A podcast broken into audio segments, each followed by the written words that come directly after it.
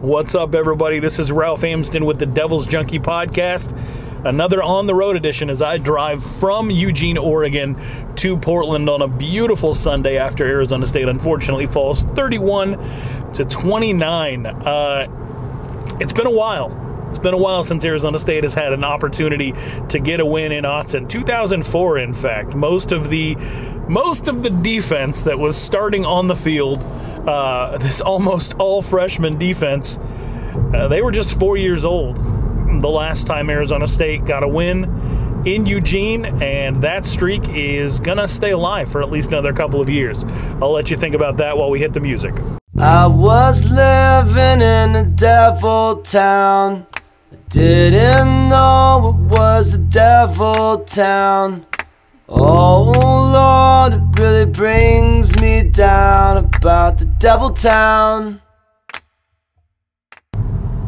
All right, so if you are new to the show, you might be a little bit confused because uh, it sounds like this podcast is being recorded from inside a moving vehicle, and it is.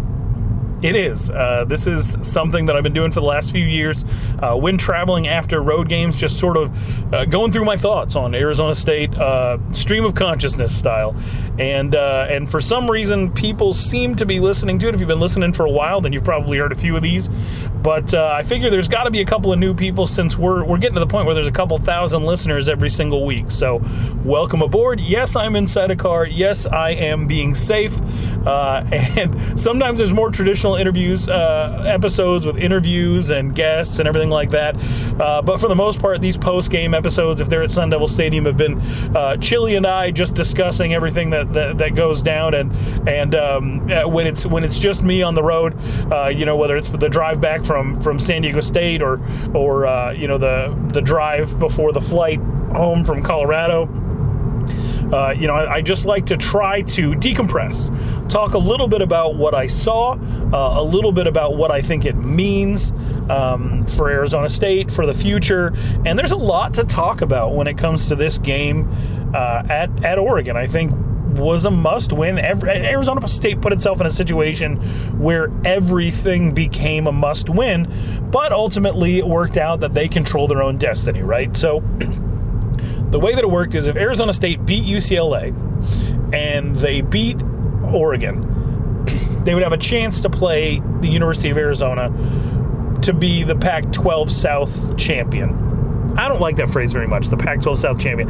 They would have a chance to play for the Pac 12 South championship as a representative of this side of the conference. No, that's too much of a mouthful. We'll just say Pac 12 South champion. They would have had a chance to be the Pac 12 South champion. Instead, Utah, a team Arizona State beat, uh, is actually going to be playing the winner of the Apple Cup, Washington and Washington State, on December 1st. So Arizona State out of the mix. You know, they, they can feel good about some of the things that they've done this year beating Utah, beating UCLA, beating USC. Um, they they probably feel not so good about some of the other things that happened, uh, especially going down to Colorado and effectively being Mike MacIntyre's last ever victory as head coach of the Colorado Buffaloes. I don't know if they're actually going to keep Mike MacIntyre on to try to coach this last game for, for Colorado as they try to become bowl eligible. But at the time, when Colorado got that win against Arizona State at home, they were 5 and 0. Since then, they've dropped six straight games. They look like a broken team, completely lost team. They were trying to give Arizona State an assist yesterday, and almost did. They went up seven nothing uh, against Utah at Folsom Field in Boulder, Colorado, in the snow, and um, just fell apart from there. They don't look like a team that quit. They don't look like a talentless team. They look broken. They look like they don't even know how to function, and I don't know what did that to them. Uh, I did just leave Corvallis, where I was visiting a couple of former Chandler High players uh, who who I enjoyed watching play in, in high school and were uh, members of the 2014 state champion Chandler Wolves, who are up playing for the Oregon State Beavers uh, right now, and they they lost on the road at Washington just kind of getting the lay of the land of the Pac-12 and their experience in playing the Pac-12 and everything like that. And uh, and they admitted that that uh, they they knew going into the game against Colorado that that was supposed to be Colorado's get right game. That Colorado, you know, the, they they were heavily favored, and Oregon State was able to steal that. And ever since then, it just hasn't really been the same. And so the Colorado ends up being Mike MacIntyre's, uh, or Arizona State ends up being Mike MacIntyre's final win, uh, I think, as head coach of Colorado, uh, assuming that his firing was effective immediately. And I mean that that essentially puts Arizona State in a position where some of their losses aren't even really all that impressive. And some of their wins are looking less impressive as well after Brian Lewerke was injured, not able to quarterback Michigan State against Nebraska, and Nebraska ends up beating them on field goals. So things aren't looking very good, and it's really a week to week mood swing thing with this Arizona State football team, isn't it? And the mood can't be very good after this loss at Oregon because, like much of, well, all five losses this season have come by one score or less. Like those losses, there were opportunities for Arizona State to win. Maybe unlike those losses, you really feel like if you're an Arizona State fan, that Arizona State went out of their way to lose this game. Some things conspired to uh, assist in Arizona State's demise that were outside of Arizona State's control, and we will get to those things. But a, a lot of what Arizona State did was self inflicted at Autzen. A lot of what they did is self inflicted. And yes, this team struggles on the road. And yes, this team has had to make adjustments uh, offensively this year, even though they do have a now they do now have a thousand yard receiver to go along with a 1400 yard rusher. There's talent on the team, but the offense has sputtered a little bit, yes. The road has been tough, yes. The different times of day for every game has been tough, yes. But if you watch this game, there's absolutely no reason that Arizona State should have come out on the losing end. They ultimately end up leaving the game in the hands of the refs, which is never a good idea to do anyway, especially in the Pac 12. But especially if you're Arizona State and you're playing against Oregon given the history of what happened in 2015 in triple overtime, of the refs not calling an offsides penalty that led to an interception, of Devon Carrington definitely stepping out of bounds, and that still counting as a touchdown for Oregon.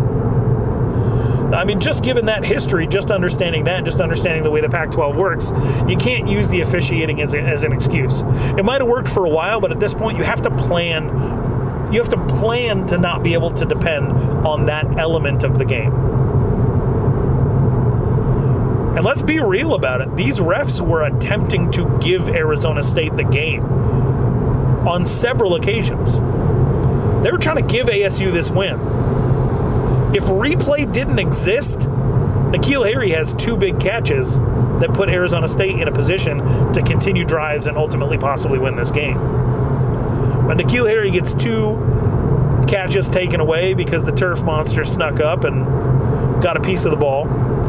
Uncharacteristic for N'Keal, but it wasn't just him dropping passes, it was quite a few receivers. The refs tried.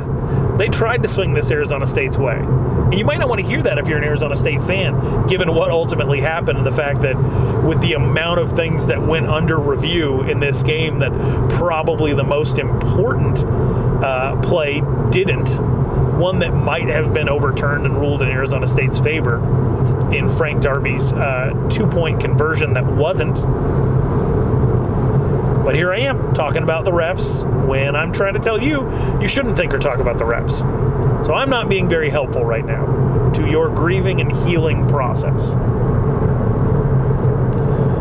I will say this I am very curious as to how Arizona State fans feel about this season. Because here's ASU at 6 and 5 going into the Territorial Cup with the same exact record that they had last year.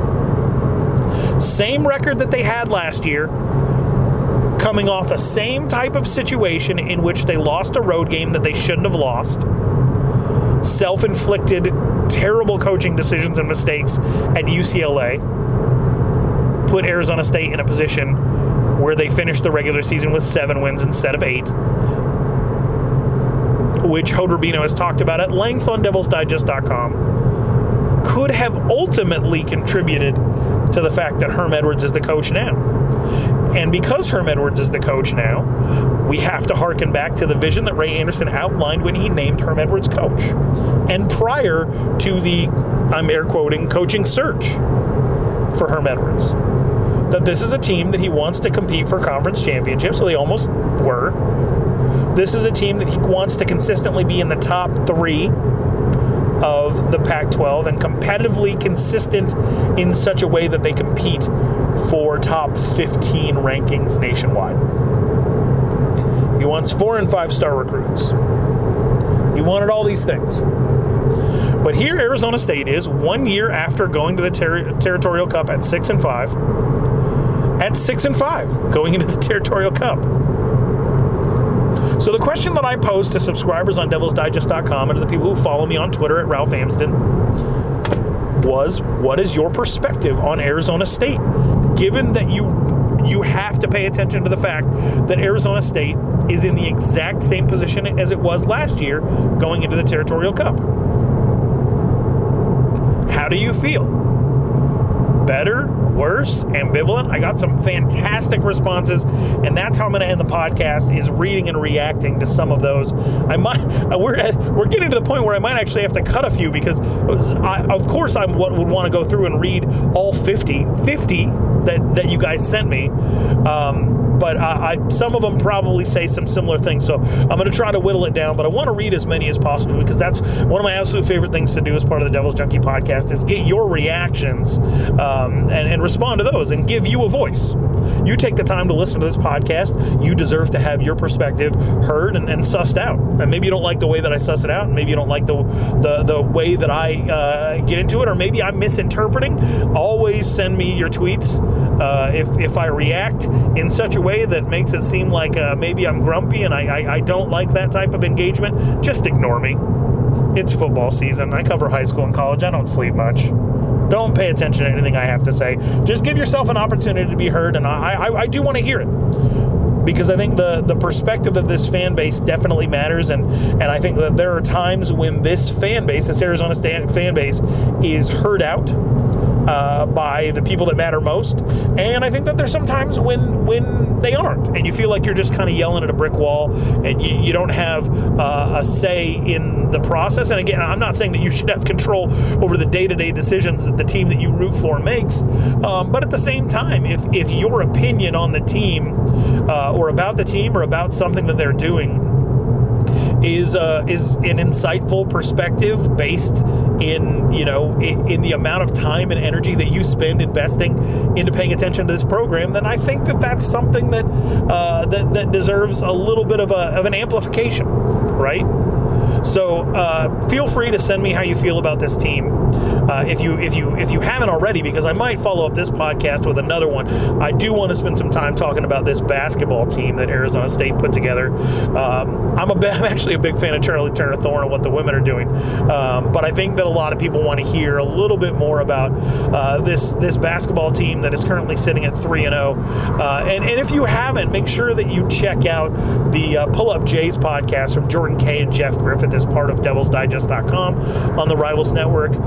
Both are basketball fanatics. They play off each other really well. It's a podcast that I actually listen to, so I, I, I wouldn't. Uh, I wouldn't go out and tell you to listen to anything that I'm not listening to myself. Um, I vouch for it. It's a lot of fun. If you're a basketball fan, I think you would enjoy it too. So let's get back to this whole thing. As I'm passing through Salem, Oregon, which reminds me of my all time favorite short story. I, I, went to Arizona State. I was a, uh, a, dual major. I was a creative writing major, uh, and then I was in the Cronkite School and pursuing radio broadcasting. And uh, I was pursuing that double major, somehow came out of Arizona State um, after only two and a half years with a degree in neither one of those things, uh, majored in literature, which, uh, if you're in a position position to take out a bunch of government loans that can't be forgiven so that you can have a liberal arts degree that really doesn't translate into being able to do anything other than teach that same material that was taught to you, you got to go for it, right? You got to put yourself in a position to be in debt for a really long time because you were super into uh, short stories and old works that, uh, that, that that other people wrote a really long time ago, and uh, and and that's what I did. So um, as I'm passing through Salem, Oregon, it reminds me of my all-time favorite short story um, from a woman named Ursula Le Guin, who uh, I haven't read all of her sci-fi stuff. Um, I actually haven't read very much of it. Uh, I know that she has some really really big fans for some of the things that she uh, wrote and put together. And and uh, from everything I've heard, she was absolutely fantastic. Uh, in life, she did pass away this year, so rest in peace, Ursula Le Guin. But she wrote a short story that I absolutely adore. Probably my favorite short story that anybody ever wrote, ever. Uh, very influential, actually, on me and the way that I think and the way that I go about things. Um, it's called uh, The Ones That Walk Away from Omelas. And Omelas is just Salem, Oregon backwards. Uh, but the, the entire point of this short story that she put together, and again, I'm, I'm just obsessed with this story. I read it probably once a month, uh, think on it all the time because it's the ultimate what if. It's a town of people. Omelas is this town of people uh, where it's essentially a utopia, right? Everything there is perfect. Everybody has a job. Um, there's no disease. There's no grief. There's harmony. There's no war. There's no sadness. There's no guilt. Um, but the one thing that she goes to point out is that this is not the type of utopia where it's like heaven. It's not a goody two shoes utopia. Um, it's it's anything that you it, it's almost hedonistic like everything is good plus all of the things that are your vices can't harm you so you can engage in those vices uh, and be fine and not have the hurt and the destruction that come along with it so she says like if, if you don't believe that such a place can exist and you think it's too corny or whatever uh, imagine that it's not just a utopia but there's all these things you wouldn't expect of a utopia like drinking and drugs and orgies and music and all of these other things, right? And, and, and you can't be harmed by them. So you can engage in your vices and you're fine. Everything about this place is absolutely perfect. But somewhere, somewhere in this town is a house. And in this house is a basement. And in the basement, they keep a deformed, ageless figure that looks like it was once a young boy, uh, but is uh, uh, effectively mute, dumb, blind, handicapped, and is kept in a closet.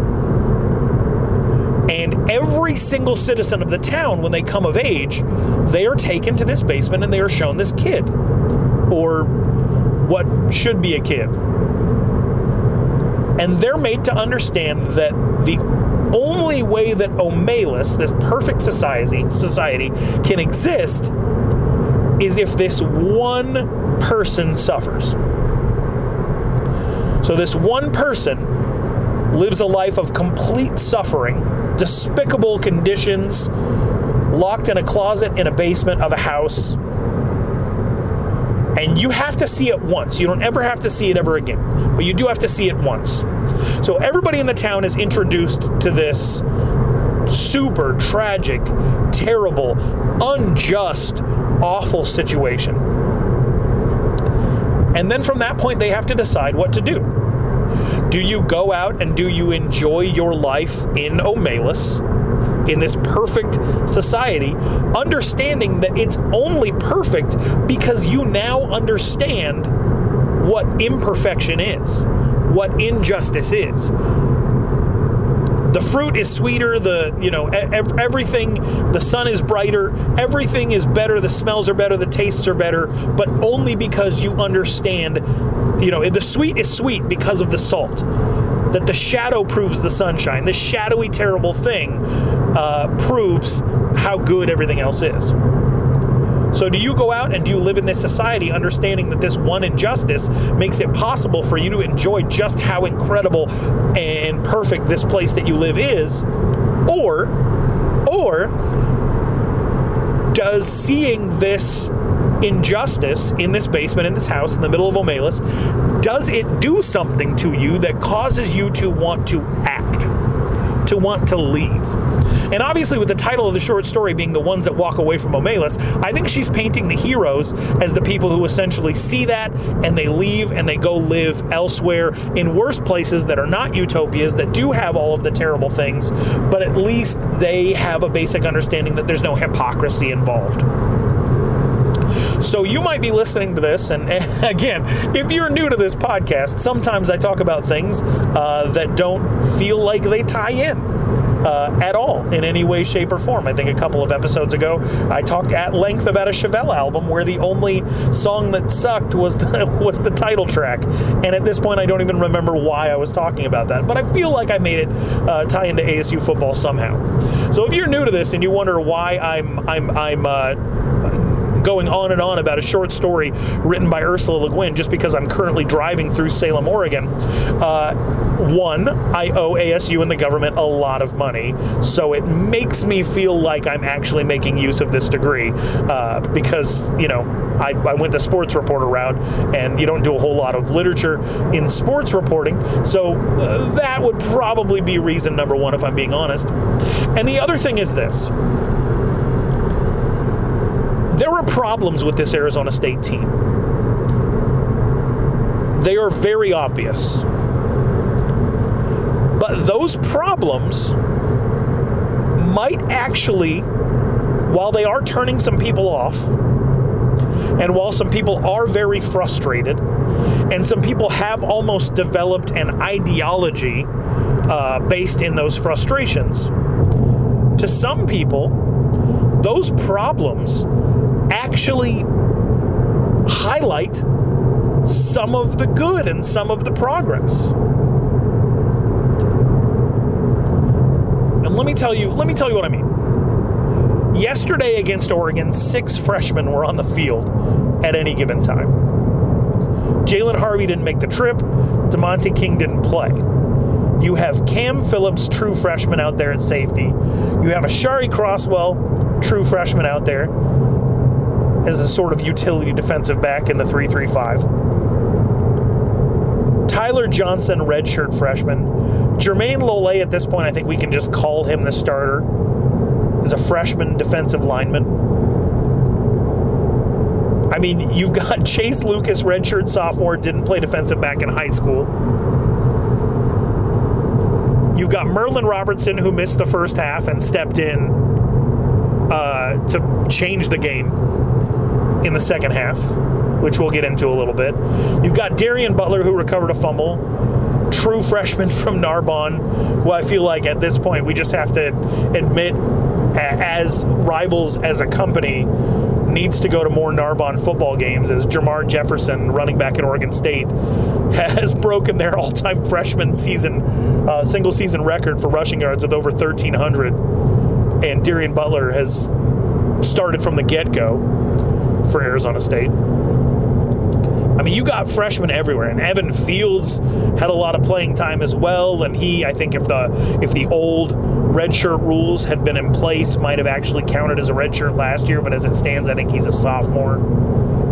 Kyle Soelle, redshirt freshman. This is a young, inexperienced defense. You had Shannon Forman out there. Um, part of what that defense being out there did was essentially cause Arizona State to to go through a, a little bit of a rude awakening.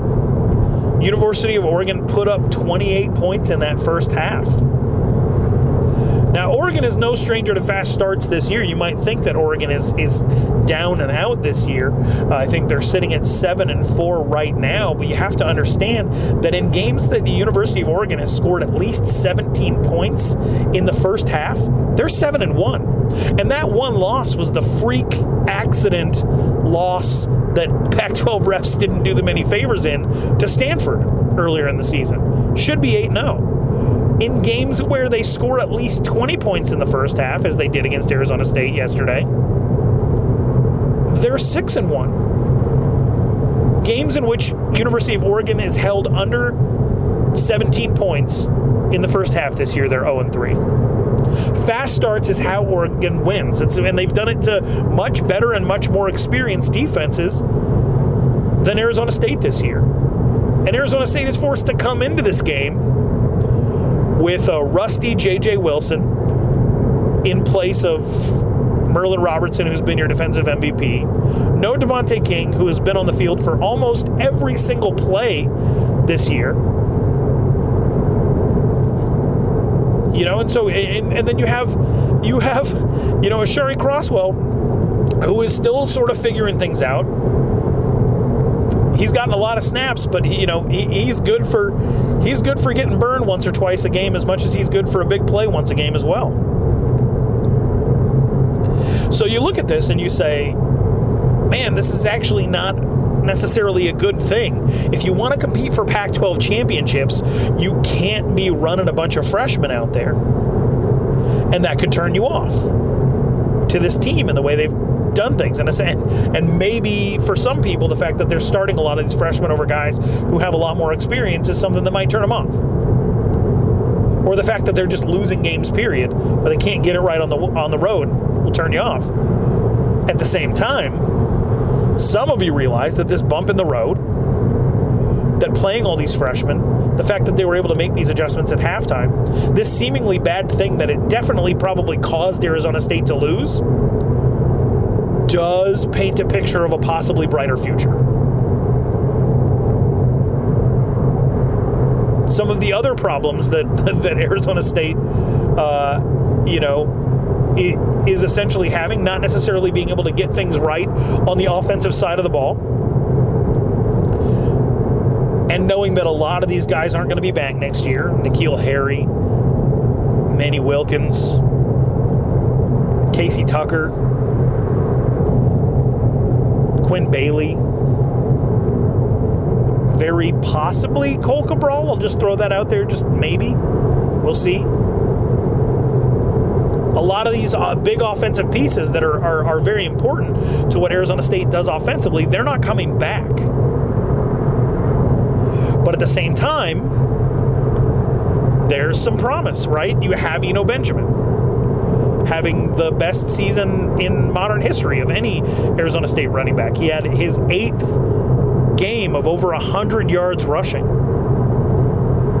Eight games of over 100 yards rushing in a single season. Not sure that's ever been done before at Arizona State. Not only that, he had 41 yards on his first five carries, which ultimately ended up being more total net yards that Arizona State had rushing in the entire first half somehow. Mind boggling. So he gets shut down, and then he comes back in the second half, and he's even stronger and tacks on about 110 more yards rushing. Everything about this team that's frustrating, everything about this team that uh, makes you want to throw in the towel, that makes you not want to watch, also illustrates opportunity for improvement and also illustrates uh, the areas in which you're starting to see some seeds sprout. So maybe it's not the best analogy in the world. But I thought of it because I'm driving through Salem, Oregon, and again, I owe the government a lot of money for my lit degree. But that's that's the that's the dilemma you're faced with as a fan, right?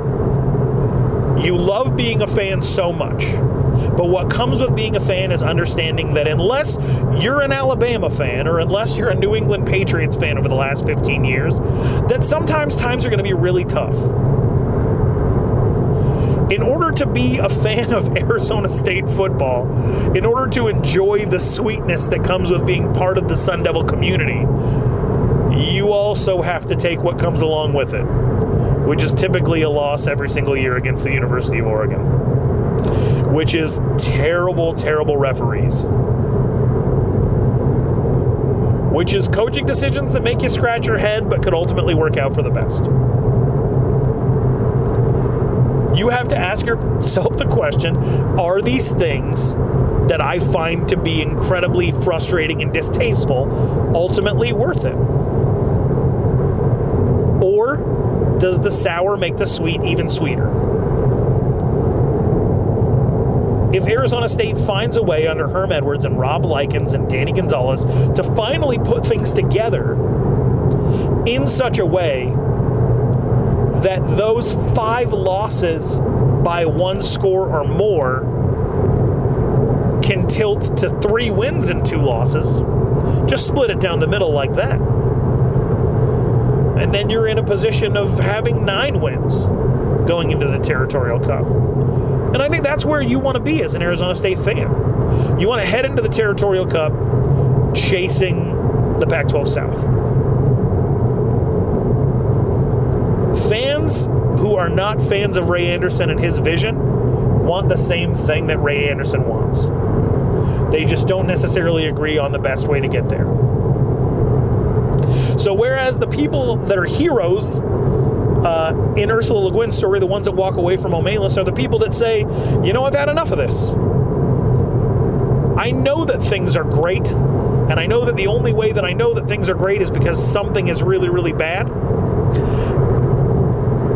I'm going to walk away so that there's no hypocrisy and I don't have to deal with with having to weigh the good against the bad. Whereas those people might be the heroes in her story, I think the hero of, of any fan story is one that can say, yes, Pac 12 Commissioner Larry Scott does a terrible job. Yes, I am not able to watch these games in ways that are convenient and cheap and easy. Yes, if I do turn these games on, the referees are probably going to do something that makes me want to throw a chair through a window yes, the coaches that are on the staff make decisions that I don't necessarily understand or don't are, are antithetical to what seems to be a hundred years of common football knowledge. But when it goes right, when the ref doesn't say that Frank Darby's foot is out of bounds, when Arizona State doesn't give up a touchdown on a, a drive that lasts 50 seconds at the end of the first half. When Renell Wren doesn't push over their offensive lineman when you have an opportunity to get a stop and at least get the ball back with two minutes left in the game. When those things don't happen and it does go your way, you remember when it didn't and it makes the victories that much more sweet. I don't know. Again, I just drove through this town and that's what I'm talking about now. So, moving on to the actual result of the game, there's some things that I do want to get into. First of all, um, the quarterback is the most important player on the field, so let's talk about the quarterback. Let's talk about Manny Wilkins. At first glance, you're going to look at those stats and say this was a bad game. And it was. It was a bad game. But you can't entirely put the blame on Manny Wilkins here. I asked Rob Likens at, after the game was over, why are receivers all of a sudden dropping the ball? Was the coverage better? Did Jim Leavitt do something? Was it the temperature? Was it the stage, the noise? What was it? And Rob Likens says he doesn't know. He says he figures those guys are embarrassed by what happens, or by what happened against Oregon. That that's not something that they wanted to happen. N'Keal Harry didn't want to drop two important balls, bounce off the turf, right? Brandon Aiyuk didn't want to drop a second down pass that put him in third and long, that ultimately resulted in a false start that turned into third and 15, which made Manny frustratedly run as fast as he could into a defender to try to truck the defender just to get some frustration out. I'm pretty sure Kyle Williams doesn't want to be having the season that he's having.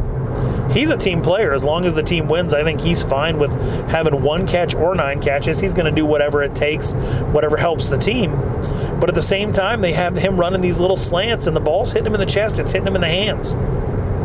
Are defenders getting there at the same time? Yeah. Are these routes showcasing showcasing Kyle Williams' strength as a receiver? Probably not. But at the same time, you got to catch those balls who else? I mean, who else can we pick on? We have we have people dropping passes all over the place. Frank Darby, another deep ball. Frank Darby, he gets loose. He's your deep threat, right? You got to grab some of those with your hands. Can't let everything fall in the basket. Can't let everything hit you in the body. Sometimes you got to turn around and high point the ball. The same way that you did at San Diego State, even though the refs didn't think that was a catch. So Frank Darby, uh, he dropped that pass from Dylan Sterling Cole. You know, like it or not, that ball hit the turf at the end of the San Diego State game, giving Arizona State no chance to try to tie it up there at the end.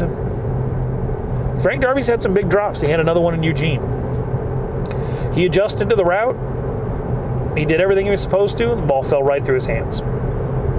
You can't have that.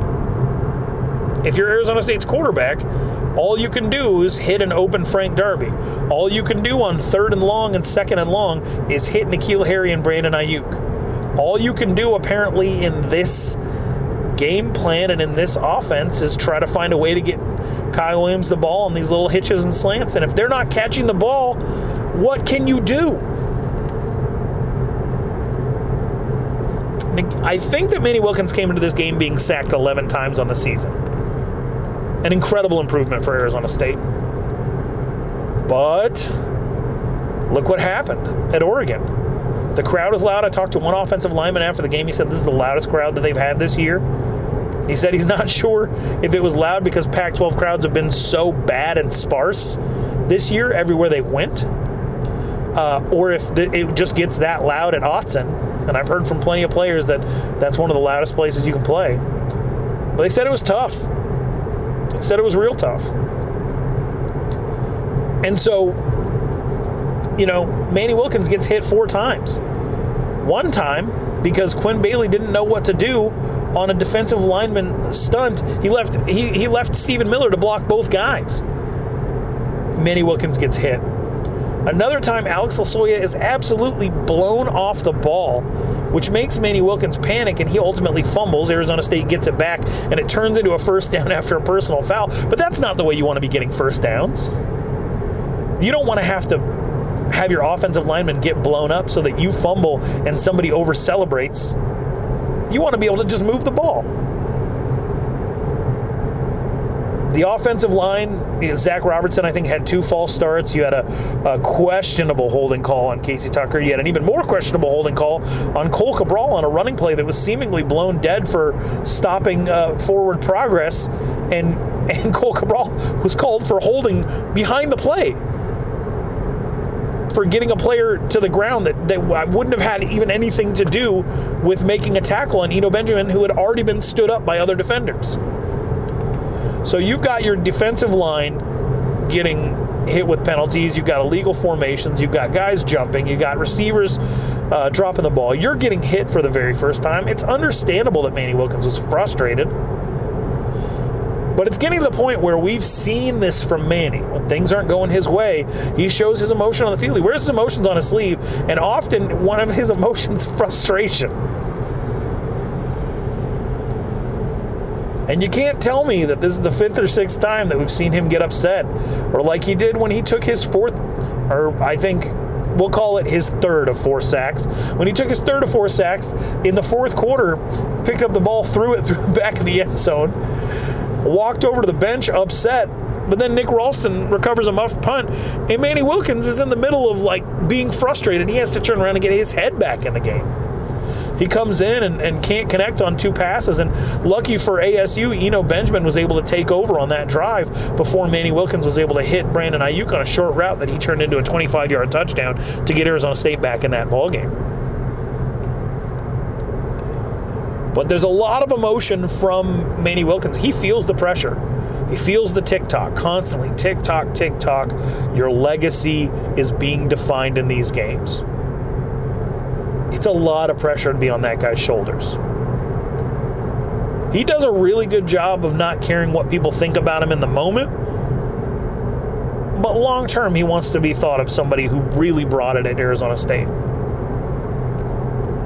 And I feel like he did what he could. Some of his flaws were on full display, though. I got to thinking every time that he would panic and and try to get to full speed, and the way he scrambles, you figure, oh, you know, he might throw. He's not going to throw. When he gets his feet moving back in the pocket, he's not looking to make a read. He might be still looking downfield, but he's not going to let go of that ball. He doesn't like to turn it over. He doesn't like to throw interceptions. He's going to run. And when you're as talented of an experience as a defensive coordinator as Jim Leavitt, you probably know this that if you rattle, rattle Manny Wilkins, he's not going to throw the ball. When he gets to scrambling, when he hits top speed, he's going to try to turn it upfield. He's going to try to run. And he's not the best open field runner. He can create space by leaping over people, but he's not the fat. he's quick, maybe the most, maybe the quickest quarterback Arizona State's ever put back there. But he runs with these long strides and he kind of runs into people, as he did on a third and 15 where he picked up eight yards. Probably, maybe could have legged that out for 15 if he tried, but was frustrated and looked like he just turned right into the defender, threw his shoulder, and went down. So if you're Jim Leavitt, you probably realize Manny's going to scramble if you rattle him. And if they blitz or if they get to you with a four man pass rush and they're also spying you with a linebacker, Manny Wilkins isn't going to really be able to do much. And if you're having to bring in extra protection, like a, t- or a tight end who isn't there to catch passes, like Tommy Hudson, or you got Nick Ralston in the game, you have less options out there at wide receiver Uh, it's going to be tough for Manny Wilkins to be able to make those decisions to get rid of the ball anyway. Because he doesn't want to turn the ball over to take some risk. He'll take the six yard gain and the and the hit. He'll take the pain to keep the ball in Arizona State's possession. In these performances, Manny's flaws are on display, but so is his heart. He did a lot to try to get Arizona State that ball game. You have to wonder in some of these instances in the red zone where Arizona State has struggled mightily this year, if those are issues of will or skill. Is it up to Manny Wilkins to decide and make the read and check down and audible out when he sees something that he could maybe make work when he's down in the red zone? Or is he just running the plays that are called? In Arizona State's first red zone appearance, N'Keal Harry was split out to the far right, Thomas Graham on him, no safety over the top.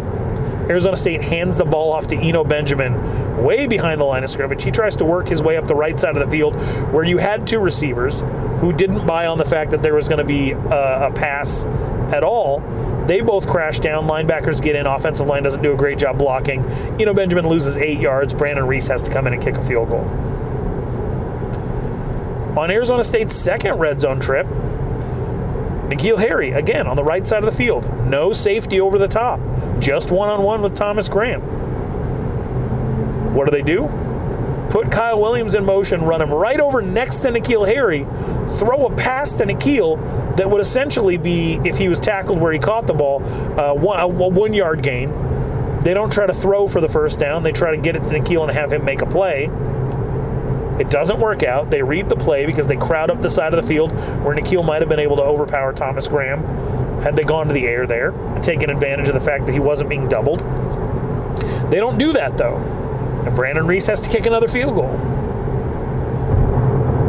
Brandon Ruiz's third field goal of the day, and and good for Brandon Ruiz. This is the second year in a row he's gone three for three on field goals against Oregon, and he needed it because three games in a row now, Brandon Ruiz has missed a makeable field goal.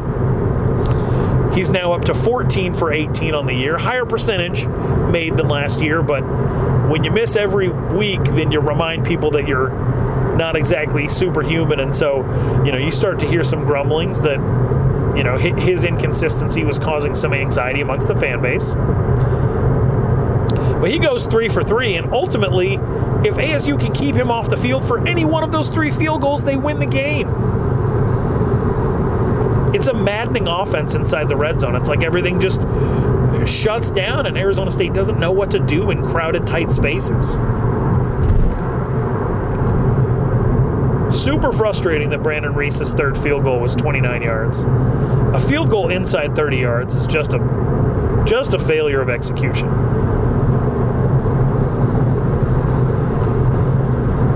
But you know, so how much of that's on Manny? How much of that's on the coaching staff? Because they sure they didn't target N'Keal quite a bit. Most targeted receiver in the game. Even though Oregon's Justin Herbert really only throws the ball to Dillon Mitchell. Like that's his whole gimmick. Is throwing the ball to Dillon Mitchell. And N'Keal still got more more targets than Dillon Mitchell. Had over 100 yards receiving for the fourth time this year. Goes over 1,000 yards receiving, so good for him. But at the same time, there are times when it it's obvious that he could probably be helpful, and they don't necessarily go to that. Here's what it reminds me of. Here's what it reminds me of. Let's say that uh, any X Men fans out there, uh, P.S. Uh, rest in peace, Stan Lee. I was a big fan. Um, he didn't create my favorite comic book characters, but uh, he created all the most popular ones that allowed my favorites to exist in that universe. And so, um, you know, a few people listen to this podcast and and uh, and it, it, I don't know if it matters to them, but rest in peace, Stan Lee. Let's talk a little bit about uh, let's talk a little bit about a Stan Lee character to make my point about N'Keal Harry. Let's go with Spider Man.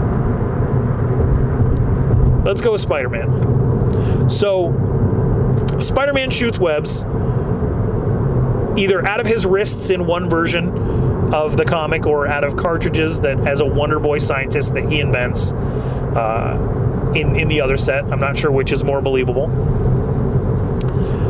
And uh, you know when they introduce uh, Peter Parker in, in, in the movies, and it's a movie that involves his origin story, they always go through him discovering that he has this ability or that he can use this ability. And so, if you remember back to the original uh, Spider-Man movie where Tobey Maguire was playing it, he's just in his room, like, you know, shoots web at the lamp and knocks it over and causes Aunt May to have to, you know, want to come in and talk to him and all that stuff. Uh, using N'Keal Harry, to me, in abundance, is fantastic because you're showing, you know, you have that ability. That's what helps make your offense go but not using him in those specific situations reminds me of if you had a superhero with a superpower, and the only time that they didn't use that superpower or put it on display is in a situation where they actually needed to use it. If Peter Parker fell off a building and he totally had the ability to use his webbing to shoot it out, hit the next building over, and then swing to safety? Sure, he's been shooting web all day long, but the one time that he needs to use it, he's not going to. Doesn't make a lot of sense. If Spider Man's not your thing, what about Magneto? Guy can build or bend, move metal with his mind, all kinds of metal. So, what if they arrested him and put him in jail, and the jail had metal bars? And that was the one time he chose not to use his powers, was to bend the bars and walk right out of prison. That's how I feel about seeing Arizona State in the red zone, N'Keal Harry in single coverage with nobody over the top, no safety there to help. And you don't go to him or you don't go to him in a way that would put you in a position uh, to, to, to get the first down. I look at that and I say, you know, yeah, it's obvious you have the superpower. It's obvious you're using the superpower, but the superpower is meant to be used the most at the time that it's needed most. So here we are complaining about N'Keal Harry's usage in a game where he was targeted more than uh, more than ever before, and I know that some fans have almost gotten to the point where they they, there's like an ironic frustration with the fact that it took Arizona State as long as it did to figure out that you do need to feed that beast over and over and over again. But they're doing it now, right? They're doing it now. Just not in every single occasion that I might personally find it prudent. I'm not a coach. Who cares what I think? But I thought those situations stood out to me because obviously, if they turn any one of those field goals into a touchdown, they win. And that's what you're trying to do, right? You're trying to win. You play to win the game. Hello? So let's talk about some of the other things that happened in this game. Uh, the freshman, uh, you, you, might want to beat up on them for the way that they played in that first half, but Aashari Crosswell getting an interception, Cam Phillips getting an interception, Jermayne Lole getting a tackle for loss, Chase Lucas getting a tackle for loss, Tyler Johnson being in on a Khaylan Kearse-Thomas sack. Uh, Merlin Robertson coming in at halftime and limiting uh, an offense that had 364 yards and 28 points in the first half to 85 total yards and three points in the second half. He had a touchdown saving tackle. He had six tackles total. Rushed uh, Justin Herbert on another third down play. Completely changed the complexion of the game. I cannot believe that guy is a freshman. Doesn't look like a freshman. He's like Von. He's like young Vontaze with a with, with composure. And yes, I'm saying it after he served a, a first half suspension, but um, you got to have a little bit of nastiness in you if you're going to be compared to Vontaze. So that was something that I definitely thought was interesting. Uh, was the way that the freshmen made those adjustments, and I think really showed what could ultimately be a really bright future for Arizona State in the secondary, um, as far as the linebackers and recruits all over the country. They eat that up. I talked to Noah Pola Gates this week, four star recruit out of Williamsfield High School. Penn State wants him, he's taking an official visit. Nebraska wants him, he's taking an official visit. You know, he's taking an official visit to Alabama next week. And why does Arizona State speak to him? And why might he ultimately commit to Arizona State above all those others?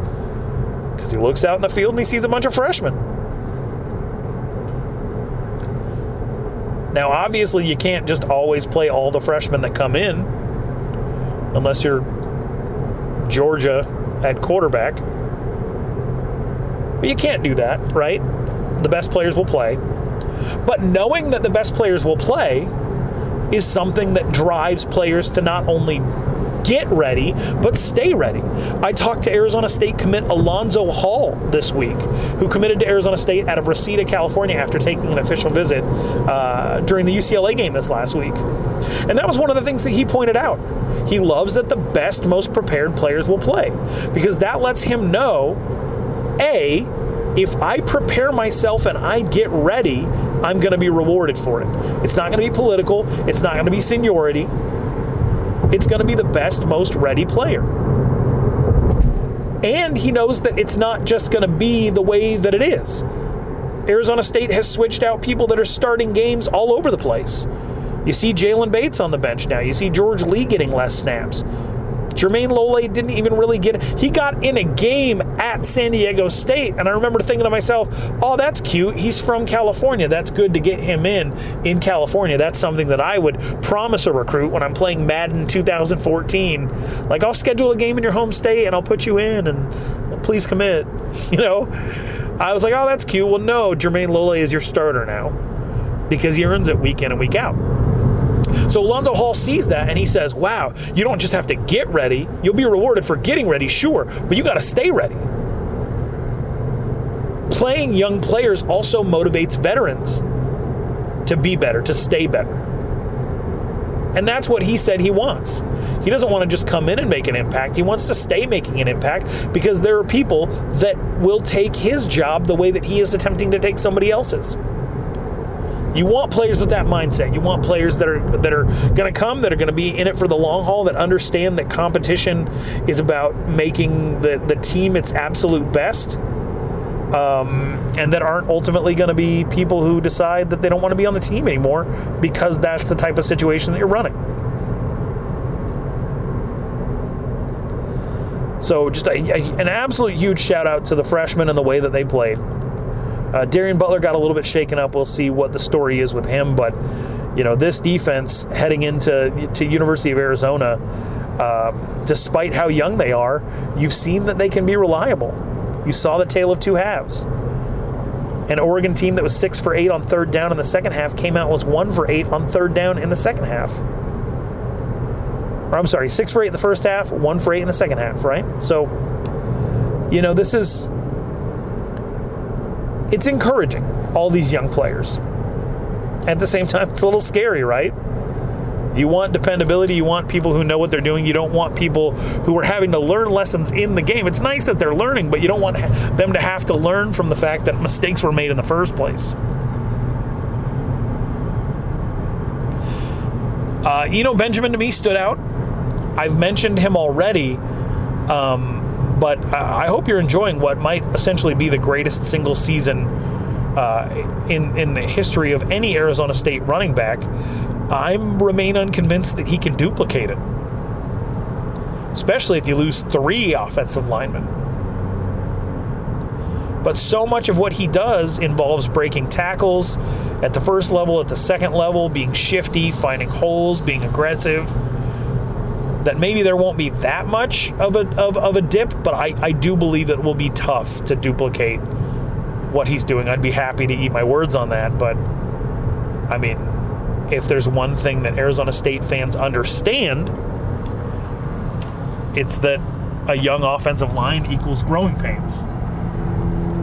Not only for your running back, but your quarterback as well.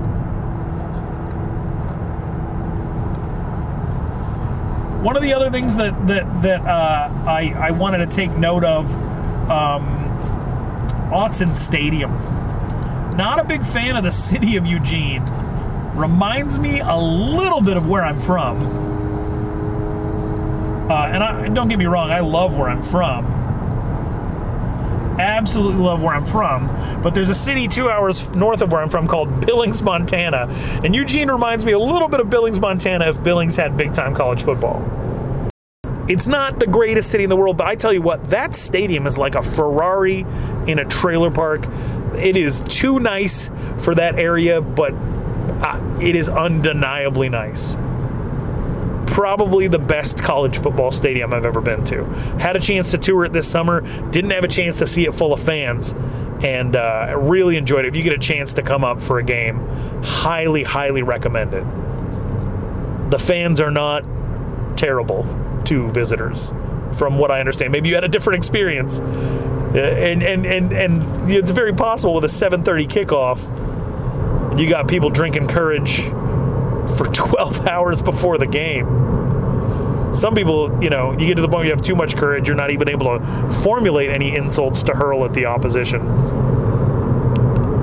But I think that, you know, I, I think that overall that was a positive experience. And I, I, I think that this team, you know, most of which will be back when they go back in, in two years, if it's not one of the times that, that Arizona State ultimately skips playing uh, the Ducks. And I think that they'll be ready to go. I think almost success helps breed eventual success. My opinion. Could be wrong. Uh, a couple of other just glaring uh, weaknesses. I feel like it's there's continue to be issues with Arizona State not necessarily having a pass catching tight end. Uh, Nolan Matthews, who officially visited uh, from the state of Texas uh, last week, you, you hope that that guy is the real deal because Arizona State was in third and long all day. They went three for 17 on third down. And if if the only thing that you can do to try to get yourself from having second and longs and third and longs is run the ball, if you're not able to do anything other than try to get a deep pass on first down and keep your first downs going, three of 17, you got to understand that's really bad. They had three first downs also against San Diego State, so it's not unprecedented for this team. Rob Likens has definitely had some struggles. Manny Wilkins has had some struggles with this offense moving the ball in general but I don't know. It, it feels like it's probably been a much longer time since Arizona State had that completion or conversion percentage. What is that? Somebody with a calculator? Like 17, 18% on third down conversions? That's that's putrid. That's very bad. I think Arizona State even even even games where Arizona State really struggled offensively at Oregon, I think they were like 8 of 16. I think at Colorado, they were 5 of 11. To only convert 17% and to get yourself in a situation where you have 17 third downs in the first place, that is rough. All right, anyway, that's all I've got as far as, you know, recapping the game and ranting on literature and bringing up Marvel characters. Uh, let's get into some of your comments. Again, the question that I asked you was knowing what you know about where Arizona State is, which is exactly the same place that it was last year, what's your feeling about the program? Did they progress? Did they regress? The same? Uh, a lot of really interesting responses, so let's get to those.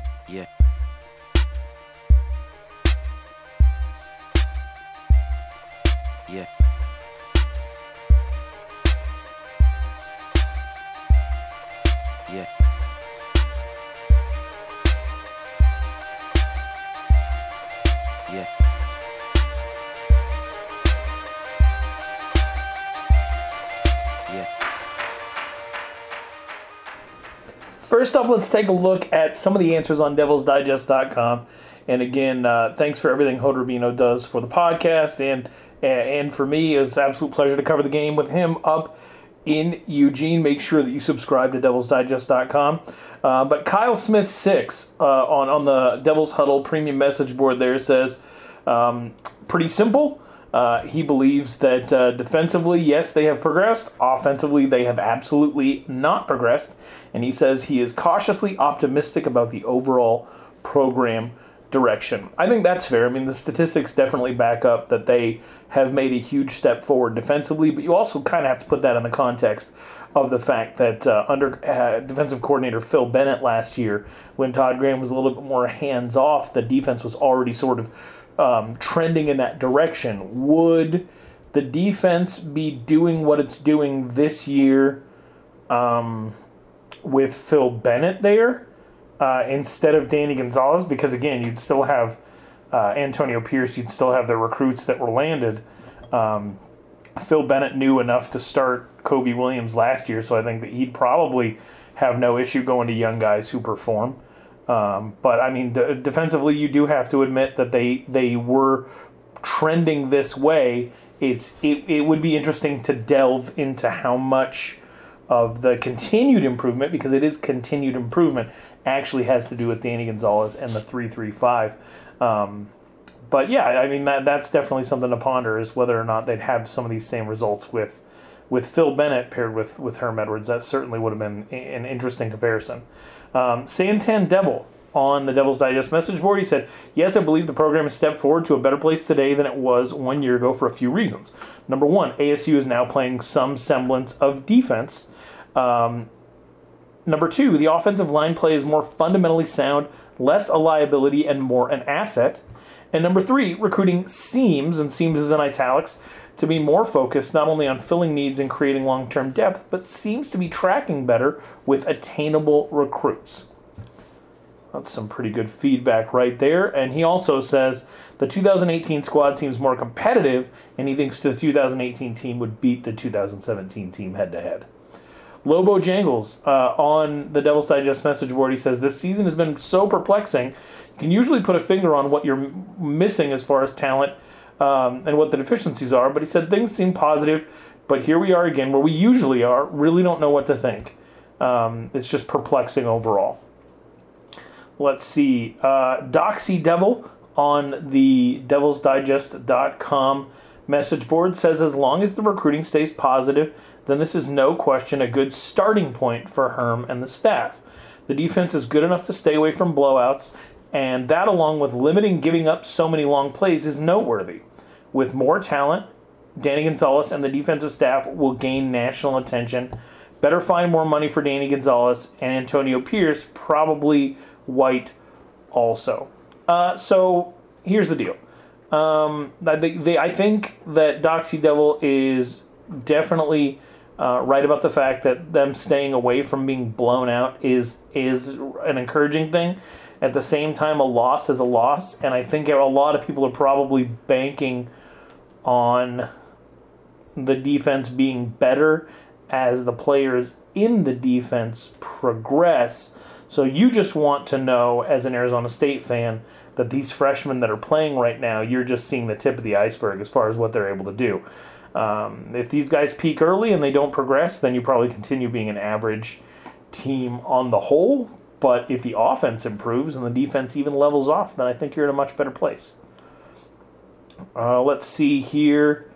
Uh, at PJMCKSR86, definitely a step forward. Several freshmen got valuable playing time and performed well. The offense is a bit of a disappointment. Eno and N'Keal stepped up, but other receivers are often MIA. Special teams are inconsistent.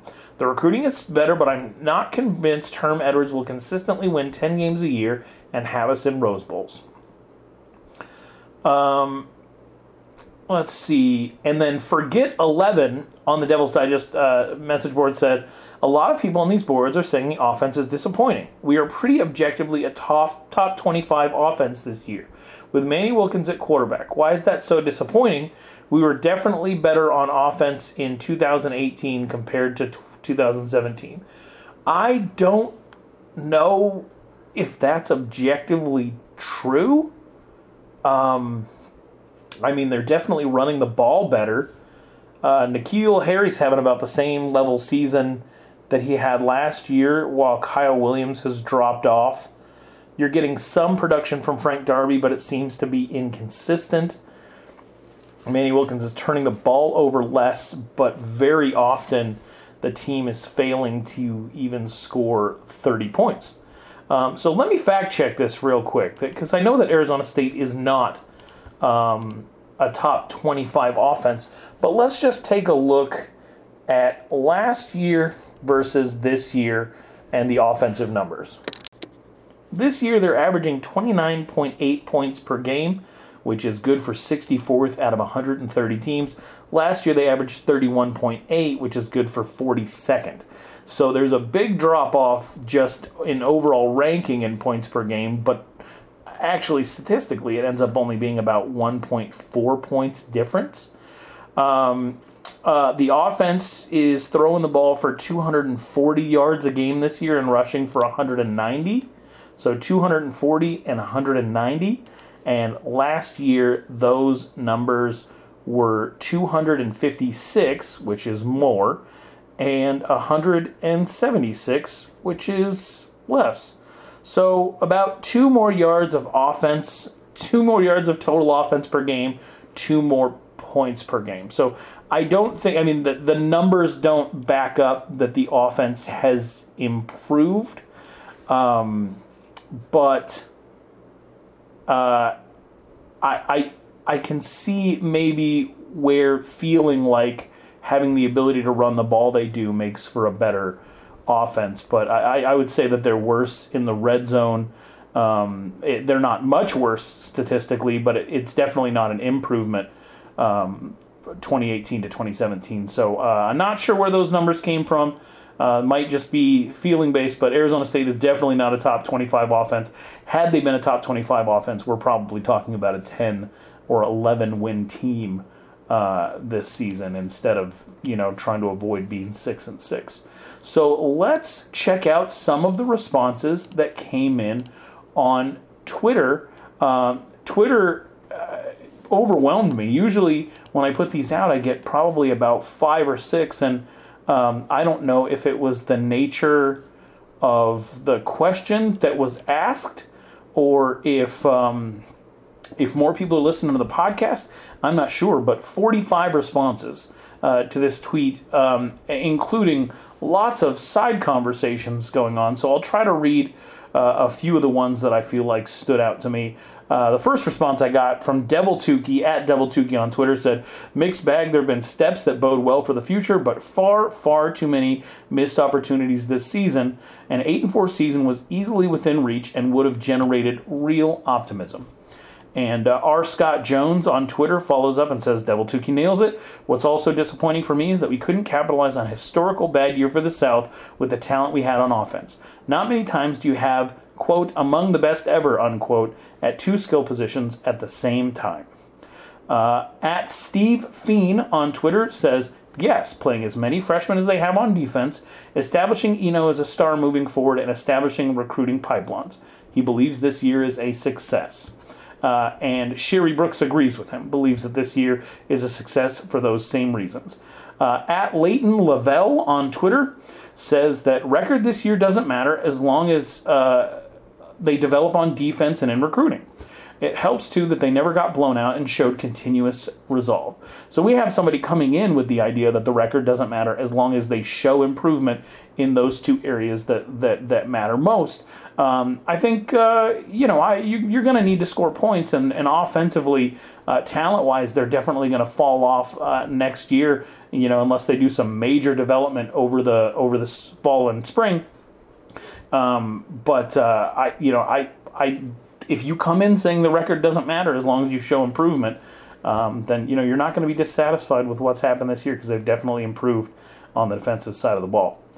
Uh, at MCV03851 on Twitter says, Step forward in my mind. The team is more competitive, all the freshmen getting experience, and the defense should be better, but the quarterback worries me next year.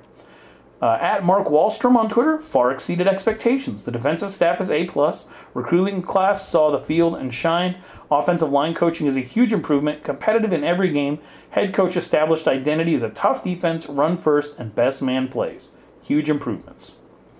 Um, ASU underscore superfan on Twitter says, No, I'm very pleased with the new staff members on defense and the young talent they brought in, but ASU's failure to take advantage of its talent on offense left us with a disappointing record.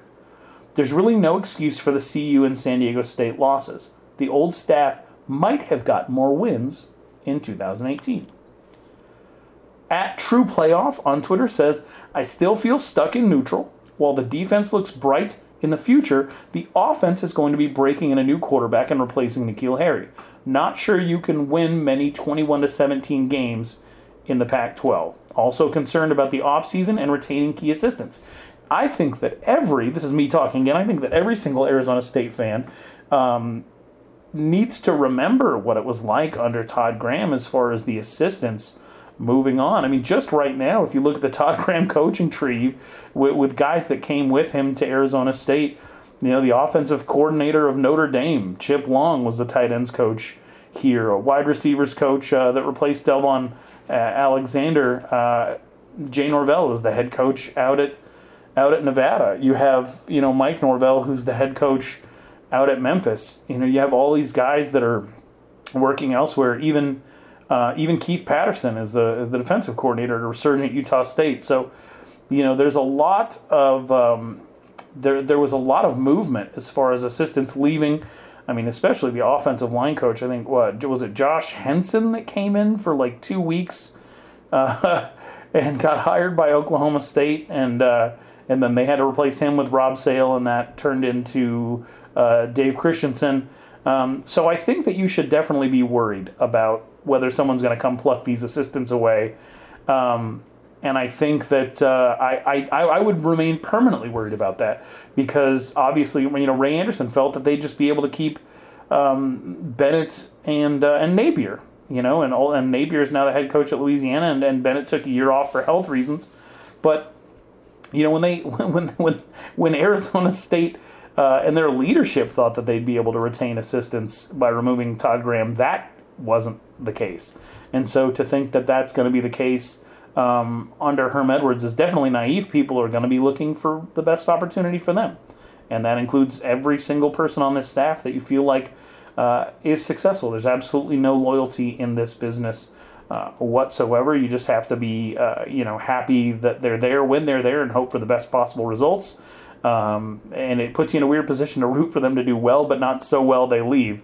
Uh, being a fan is a is, is a really interesting experience. Um, at Will Novak 13 on Twitter says this is a step back. How many early season losses would have gone the other way if we weren't changing game plans every week, installing new systems, etc.?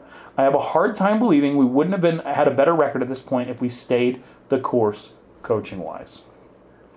Uh, at CA underscore Devil, California Devil on Twitter. Um, he just all he did was include a quote from Ray Anderson, uh, which is a which is uh, pretty fair play uh, as far as what the original question was. Quote: I don't think there's any coach on staff who would tell you honestly that he would be satisfied with being seven and five, second place in a weak Pac-12 South. Very frankly, and and going to a low level bowl game. So he didn't even include his own opinion. He just included Ray Anderson's, and I think that that's more than fair. That you you should absolutely be able to use Ray Anderson's standard when evaluating the hire that Ray Anderson made. Uh, at Sir Minus on Twitter says, I think it has. While there is much to improve on, we aren't embarrassing ourselves in any category. Almost everything has improved, and our losses are very close. So there feels like there's a lot of people that replied to this that don't believe the whole Ricky Bobby, the second place is first loser type type thing. They they, they don't mind uh, the fact that uh, Arizona State uh, looks a little bit more competitive in some of these losses than they did before. Uh, at Todd Busot on Twitter says, step forward in most areas. Recruiting California over Texas is huge. The offensive line has an identity. Defense is aggressive, but also smart. Would have liked to see more playing time for future quarterbacks uh, which seems to be a continued issue. Uh, Arizona State fans have been asking for that forever. Uh, can definitely tell this team has bought in on Coach Herm Edwards and the staff. Feel good about the direction of the program. Uh, let's do a couple more let's see here.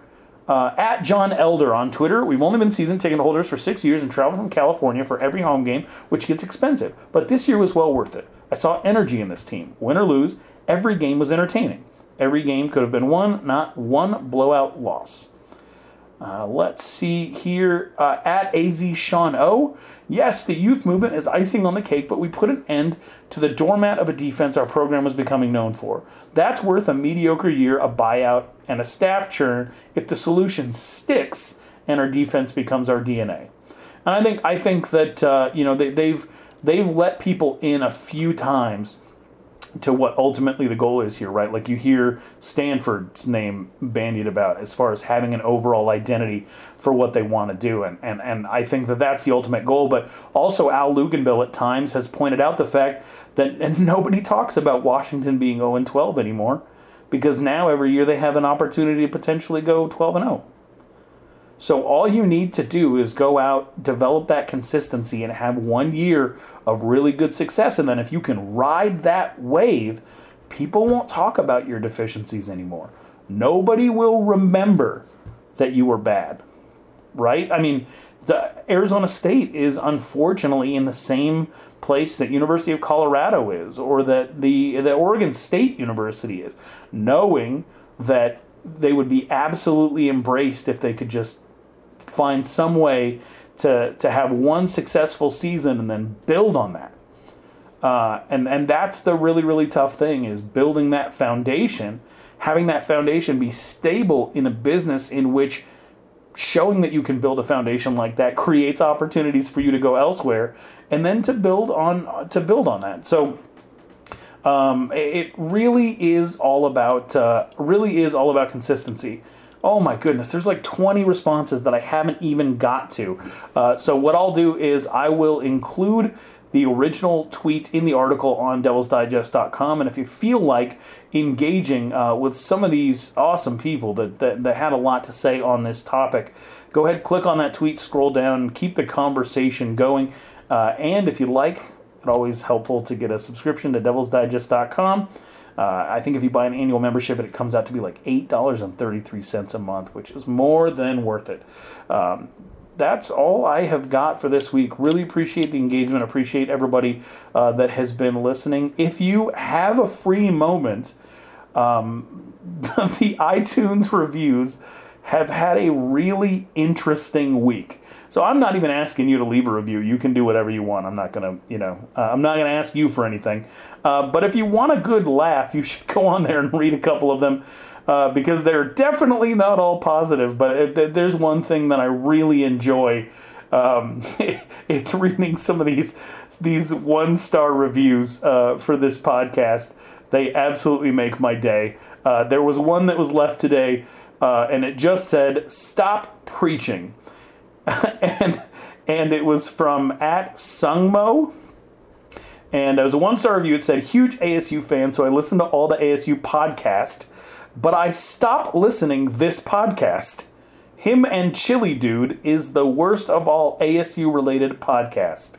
Stop preaching, complaining, and stop swallowing saliva when you speak. It's so annoying.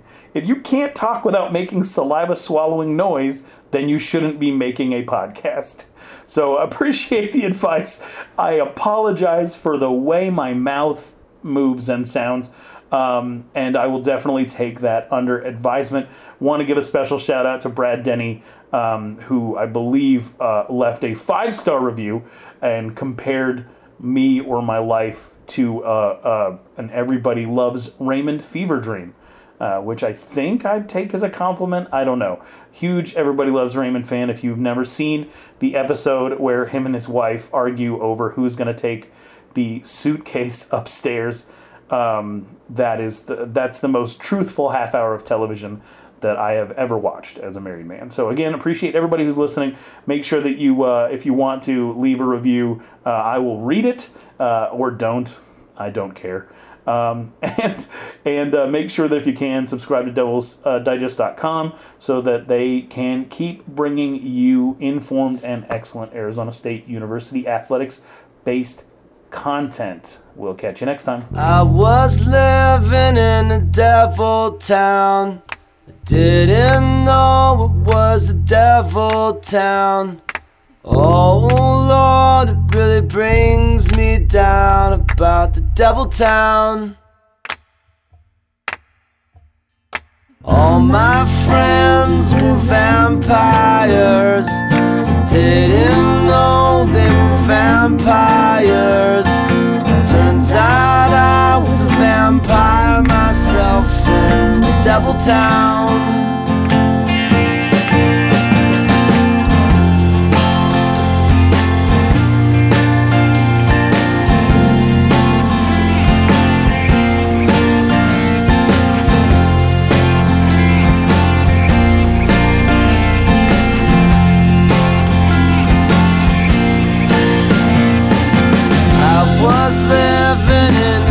Devil town.